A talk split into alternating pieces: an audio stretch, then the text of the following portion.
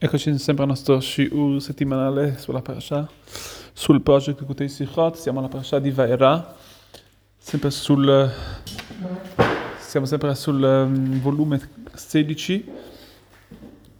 Tra l'altro questa, questo argomento sale anche sul, sulla Gada di Pesach, vuol dire comunque è inerente anche a quello che, quello che raccontiamo al, al sede di Pesach sulla Gada, per il fatto che noi diciamo diciamo che Bechol Dor che ogni generazione una persona deve ritenersi, deve, eh, deve vedere, come deve, deve come, ogni, ogni, generazione noi usciamo dall'Egitto come, come, se fossimo, ogni generazione come se uscissimo dall'Egitto e quindi questo è un concetto appunto ha a che fare con, con tutte le generazioni. Ma parlando, del, parlando delle piaghe che sono, eh, sono portate su questa parasha, le piaghe che, le piaghe che ha picchiato a Kadosh Baruch Hu all'Egitto, vediamo che c'è una machloca, c'è una contraddizione tra Rabbi Eliezer e Rabbi Akiva. Rabbi Eliezer dice che ogni piaga era composta, come diciamo anche nella Gadà, era composta di quattro piaghe. Rabbi Akiva dice che era composta di cinque piaghe. Cos'è il loro machloca? Tra l'altro chiedono i mefarshim, chiedono i commentatori, cos'è, cos'è questa contraddizione tra di loro, in cosa si basa?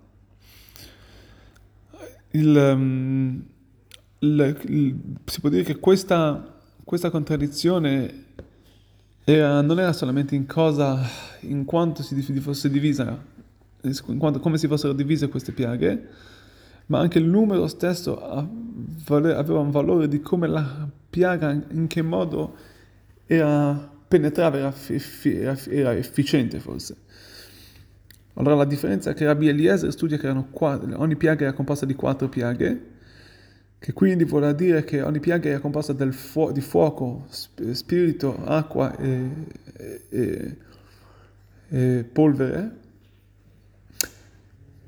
mentre Rabbi, Rabbi Akiva diceva che invece erano composte di cinque, il quinto era questo chomer, questa, questa, questo prodotto, questa questo, è composta di questa cosa in più, che è qualcosa che è individibile, che, che non, si può distinguere, chiamata nel linguaggio ebraico Chomer Hayuli, ovvero è qualcosa di molto che non, è, non si può distinguere che cosa sia. È un, è un, un componente che, che, che, ritiene, che contiene tutti questi quattro componenti che abbiamo detto. Quindi si può dire che questa è la differenza tra Rabbi Eliezer. Rabbi Eliezer suddivide quindi queste makot, ognuna di esse in quattro, Rabbi Akiva dice no, che era, c'era un componente in più che era quello che, questo componente che non si può descrivere. A questo punto, come dicevamo, i maestri dicono che il concetto della, dell'uscita dall'Egitto non è qualcosa che, che, solamente ha a che fare con i nostri, con i nostri antenati, ma, si, ma quel, il, il, l'uscita, dall'Egitto, l'uscita da questi limiti, dalla parola ebraica Mitzrayim viene dalla parola Mezzarim, limiti, dobbiamo, esiste anche oggi, anche oggi ognuno in questa generazione dobbiamo uscire, anche noi abbiamo l'obbligo di uscire da questi nostri limiti. E sarebbero tutte queste difficoltà che può avere, che possiamo avere, che può avere ogni ebreo nel servire a Kadosh Baruch nel suo servizio divino. E su ciò ti dicono i maestri che noi dobbiamo uscire da, questi, da queste difficoltà. A noi sta di, di, di uscire, di, um, di, scappare via da, questi, da queste difficoltà.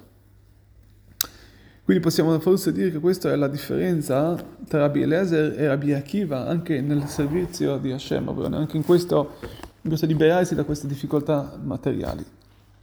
Così come abbiamo visto che Rabbi Eliezer, lui suddivide questa, ogni, ogni piaga in quattro, quindi Abileser, in altre parole, si può dire che la prima, la prima, il primo, eh, la, la suddivisione si, si, si, si, si può dire, si, divide in queste quattro cose nella Vodat Hashem, nel servizio di Hashem. La prima cosa è, come abbiamo detto, il, il, il, il masse, ovvero l'azione. La seconda cosa composta forse dal fuoco, si può anche suddividere, su, è quello che è il fervore, l'amore per Hashem, il timore.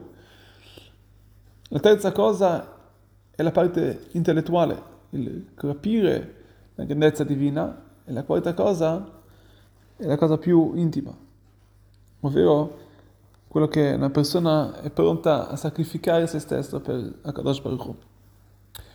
Dice Rabbi Eliezer che perché noi possiamo uscire da questi limiti, dobbiamo appunto dobbiamo, dobbiamo vincere queste quattro, queste quattro cose. Dobbiamo vincere, dobbiamo vincere la, la, la difficoltà, dobbiamo fare, la, portare in atto, portare in, la Torah e la mitzvot. Dobbiamo riuscire a, a governare, ovvero riuscire a portare questo amore e fervore per Hashem e non farci, non eh, vergognarci di cosa dicono le persone.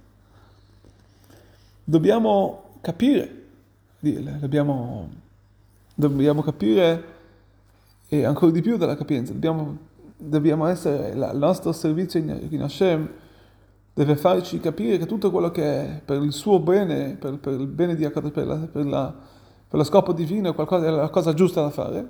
E per ultimo, è quello che è il sacrificio per Hashem.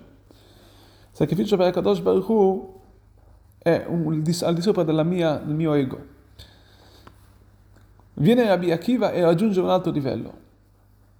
Quale? Qual è il livello?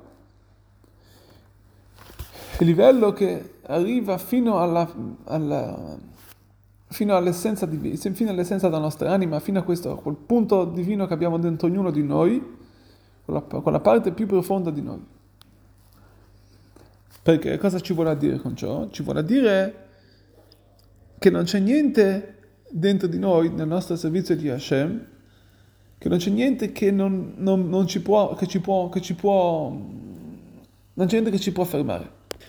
E che non c'è niente di nostro. Tutto quello che facciamo fa parte dalla, dalla nostra, dalla nostra devo, del, no, dal, nostro DNA, dal nostra, di, questo, la, questa più intima connessione che abbiamo con il Kadosh Baruch Hu, che abbiamo, che abbiamo per, eh, ognuno di noi ha per natura.